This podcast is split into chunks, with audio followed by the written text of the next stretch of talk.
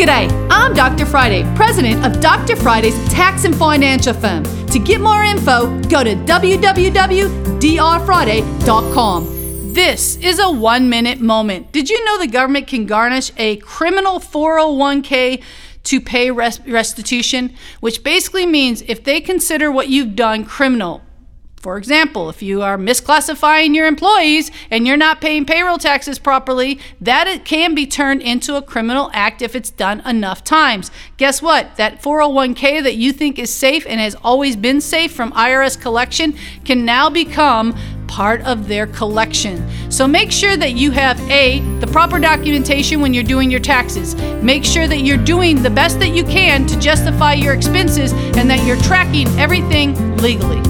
You can catch the Dr. Friday call in show live every Saturday afternoon from 2 to 3 p.m. right here on 99.7 WTN.